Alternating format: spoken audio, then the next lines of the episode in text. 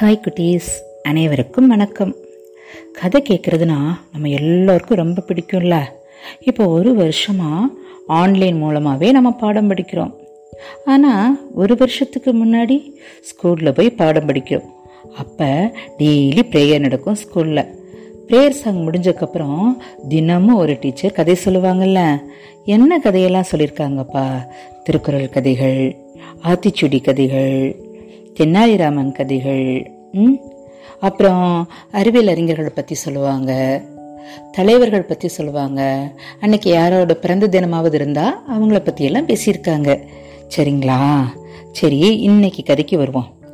இன்னைக்கு யாரோட பிறந்த நாள்ப்பா? நமக்கு ரொம்ப நெருக்கமானவர். நமக்கு ரொம்ப நல்லது பண்ணியிருக்காரு. நமக்கு மட்டும் இல்லை எல்லாருக்குமே நிறைய நல்லது பண்ணியிருக்காரு. யார் அவர்? கருமையானவர். நேர்மையானவர். ஆ வெரி குட் நம்ம கர்ம வீரர் காமராஜர். இன்னைக்கு அவரோட பிறந்தநாள். இவரோட பிறந்தநாளை நம்ம எப்படி கொண்டாடுறோம்? கல்வி வளர்ச்சி நாளாக கொண்டாடுறோம். அவரை பற்றி இன்னைக்கு கொஞ்சம் தெரிஞ்சுக்கிருவோமா?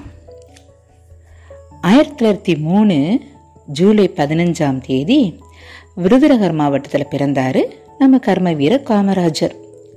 இவரோட அப்பாவோட பேரு குமாரசாமி. அம்மா பேரு சிவகாமி அம்மையார். ஏழ்மையான குடும்பத்தில் இருந்ததுனால அவரால் ஆறாவதுக்கு மேலே படிக்க முடியல. அதனால அவங்க மாமா ஜவுளி கடையில் வேலைக்கு சேர்ந்தார். ஆனால் அவருக்கு ஜவுளி கடையில் வேலை பார்க்கறதுல இஷ்டமே இல்லை. அப்போ நம்மளை ஆட்சி செஞ்சிட்டு இருந்தவங்க பிரிட்டிஷார். அந்த அடக்குமுறையெல்லாம் பார்த்ததுனால அவருக்கு அரசியலில் ஈடுபட்டு நாட்டு மக்களுக்கு நல்லது செய்யணும் அப்படிங்கிற ஆசை. அதனால அவரோட பதினாறு வயசுலேயே அவர் என்ன செஞ்சார்? அரசியலில் சேர்ந்துட்டார். காங்கிரஸ் இயக்கத்தில் சேர்ந்து நிறைய வேலைகள் கடினமான உழைப்பு உழைச்சதுனால அவருடைய முப்பத்தஞ்சாவது வயசில் காங்கிரஸ் கட்சியினுடைய தலைவரானார். சரிங்களா குட்டீஸ்? அப்புறம் ஆயிரத்தி தொள்ளாயிரத்தி ஐம்பத்தி நாலில் தமிழகத்தின் முதலமைச்சர் ஆனார் ஓகேங்களா? ஒன்பது வருஷம் தமிழகத்தின் முதலமைச்சராக அவர் பணியாற்றினார். சரிங்களா? ஒம்பது வருஷம் முதலமைச்சராக இருந்தாலும் அவர் இருந்தது ஒரு வாடகை வீட்டில் தான். அவ்வளவு எளிமையானவர். சரிங்களா? அவர் முதலமைச்சர் ஆன உடனேயே நம்ம கல்வித்துறைக்கு தான் ரொம்ப முக்கியத்துவம் கொடுத்தாரு. ஒவ்வொரு மிகச்சிறிய கிராமத்துலையும் கண்டிப்பாக ஒரு ஆரம்ப பள்ளினாலும் இருக்கணும் அப்படின்னு ஆணையிட்டார். சரிங்களா? பதினோராவது வகுப்பு வரை குழந்தைகள் இலவசமாக கல்வி கற்கணும் அப்படிங்கிற ஆணையும் பிறப்பிச்சார். இலவச கல்வி போட்டதுக்கு அப்புறமும் குழந்தைகள் பள்ளிக்கு வர்றதோட அளவு வந்து அதிகரிக்கலை. எதனால அப்படின்னு யோசிச்சாரு. குழந்தைகள் வீட்டில் பசியோடு இருக்கிறப்ப அவங்க எப்படி பாடம்லாம் படிப்பாங்க அப்படின்னு யோசிச்சுட்டு என்ன பண்ணாரு? மதிய உணவு திட்டத்தை கொண்டு வந்தாரு. இந்தியாவிலேயே முதன் முதலாக நம்ம தமிழகத்தில் தான் இலவச மதிய உணவு திட்டம் கொண்டு வரப்பட்டது. அதில் நமக்கெல்லாம் பெருமை தானே? அவர் நினைச்சது மாதிரியே மதிய உணவு திட்டம் கொண்டு வந்ததுக்கு அப்புறம் நிறைய குழந்தைகள் பள்ளிக்கு சேர ஆரம்பிச்சாங்க. அதுக்கடுத்து ஒரு திட்டம் கொண்டு வந்தாரு. என்ன கொண்டு வந்தாரு தெரியுமா? பணக்கார வீட்டு பிள்ளைகள்லாம் நல்ல அழகழகான ட்ரெஸ் எல்லாம் போட்டு வந்தாங்க. ஏழை குழந்தைகள்லாம் எப்படி போட்டிருப்பாங்க? கிழிஞ்ச ட்ரெஸ்ஸு இதெல்லாம் போட்டு வந்ததை பார்த்தாரு. இனிமே எல்லோரும் ஒரே மாதிரி தான் ட்ரெஸ் போடணும்னு சொல்லிட்டு சீருடை அதாவது இப்போ நம்ம போடுறோம்ல யூனிஃபார்ம் அந்த மாதிரி யூனிஃபார்ம் சீருடை திட்டத்தை கொண்டு வந்தார். ஓகேங்களா? சரி இப்படி குழந்தைகளுக்கு மாணவர்களுக்கு மட்டும்தான் அவர் செஞ்சாரா? கிடையாது. பாடம் நடத்துகிற ஆசிரியர்களும் நல்லா இருக்கணும்னு நினச்சி அவங்களுக்கு பென்ஷன் திட்டம் கொண்டு வந்தாரு. அதுக்கப்புறம் வந்து வருங்கால வைப்பு நிதி திட்டம் அதாவது பணத்தை சேமித்து வைக்கிற திட்டம் இதையும் அவர் கொண்டு வந்தார். இப்படி பல நல்ல திட்டங்கள்லாம் கல்வித்துறைக்கு செஞ்சதுனால தான் அவரை கல்விக்கண் திறந்த காமராஜர் அப்படின்னு பாராட்டுறோம். சரி இவர் முதலமைச்சர் ஆனதுக்கப்புறம் ஒரு முறை வந்து கும்பகோணத்தில் இருக்கிற ஒரு கல்லூரிக்கு பேசுறதுக்காக போயிருந்தார். அப்போ அவர் காரை விட்டு இறங்கணுன்னு பார்த்தா எல்லாரும் முண்டி அடிச்சுட்டு முதலமைச்சரை பார்க்கணும்னு வருவாங்கல்ல. அப்போ ஒரு பாட்டியும் கை நிறைய கூடையில் வந்து ஒரே கேரியர்ஸ் சாப்பாடு கேரியர் வச்சுருக்காங்க. முதலமைச்சரை பார்க்கணும் பார்க்கணும்னு முட்டி மோதுறாங்க. போலீஸ்காரங்க அவங்கள என்ன செய்கிறாங்க தடுத்து நிறுத்துறாங்க. இதை பார்த்துட்டாரு முதலமைச்சர்.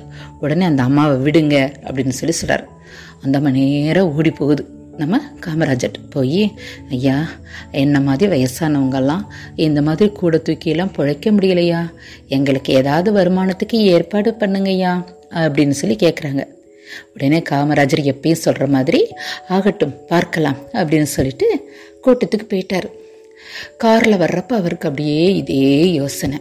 உடனே உதவியாளர்கிட்ட கேட்குறாரு ஏன்பா ஒரு மூதாட்டி பாட்டிக்கு ஒரு மாதத்துக்கு சாப்பாட்டு செலவு எவ்வளோ ஆகும்ப்பா அப்படின்னு சொல்லி கேட்குறாரு அப்போ ஆயிரத்தி தொள்ளாயிரத்தி ஐம்பத்தஞ்சில் அவர் என்ன சொல்கிறாரு ஒரு மாதத்துக்கு இருபது ரூபாய் ஆகுங்க செலவு அப்படின்னு சொல்லி சொல்கிறாரு உடனே ஆதரவற்றவர்களுக்கு பென்ஷன் திட்டத்தை கொண்டு வந்தார். மாதம் இருபது ரூபாய் கிடைக்க வழி செய்தார்.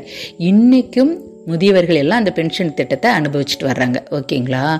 இந்த மாதிரி நிறைய நலத்திட்டங்கள் மக்களுக்கு செய்தார். அணைகள் நிறைய கட்டினார். ஏரிகளெல்லாம் தூர்வாரி நீராதாரத்தெல்லாம் பெருக்கினார். சரிங்களா? ஒரு முறை சுதந்திர போராட்டி தியாகி சுப்பையா அவர் என்ன பண்ணாரு தெரியுமா? தன்னுடைய மகள் திருமணத்துக்கு காமராஜருக்கு பத்திரிக்கை கொடுத்து நேரில் கூப்பிட்றார். காமராஜர் என்ன சொல்லிட்டாரு? இல்லைப்பா எனக்கு நிறைய வேலைகள் இருக்கு வர முடியாது அப்படின்னே சொல்லிட்டார். சுப்பையாவுக்கும் ரொம்ப கஷ்டமாக போச்சு. வீட்டுக்கு வந்து அவர் கல்யாண வேலையை பார்த்துட்டு இருக்காரு. ஆனால் கல்யாணத்தன்னைக்கு என்ன செஞ்சாரு? நேராக சுப்பையா வீட்டுக்கு காமராஜர் போயிட்டாங்க. போயிட்டு திரும்பி வர்றப்ப டிரைவர் கேட்குறாரு ஏயா அன்னைக்கு அவர் பத்திரிக்கை கொடுக்குறப்ப கூப்பிட்டார்ல ஏன் மாட்டேன்னு சொன்னீங்க? அப்படின்னு கேட்குறப்ப அப்போ காரமராஜர் என்ன சொல்கிறார் தெரியுமா?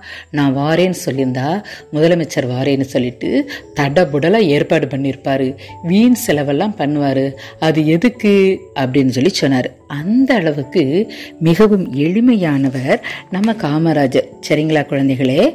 காமராஜரை பற்றி சொல்லிக்கிட்டே போனோம்னு நிறைய சொல்லிக்கிட்டே போகலாம் காமராஜரோட அம்மா ஒரு தடவை என்ன பண்ணாங்களாம்?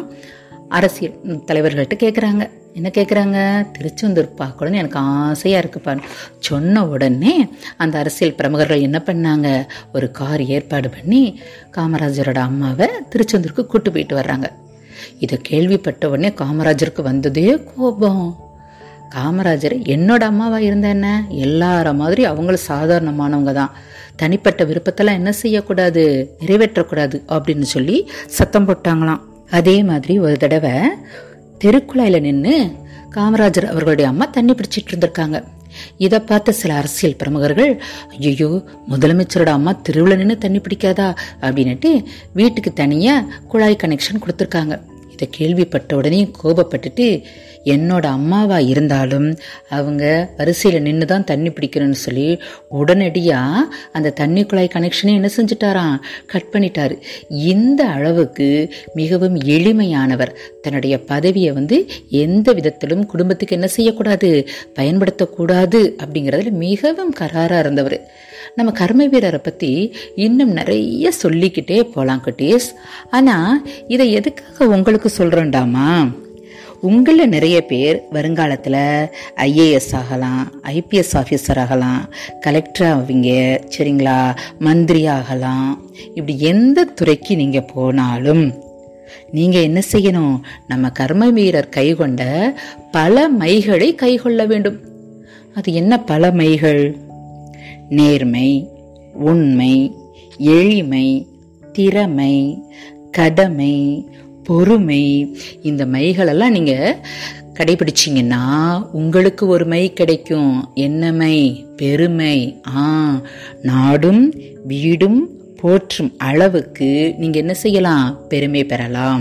நாளை மீண்டும் ஒரு கதையுடன் வலையொலியில் சந்திப்போம். நல்லதை நினைத்து நல்லதை செய்து நானிலும் சிறக்க நலமுடன் வாழ்வோம். வாழ்க வளமுடன்.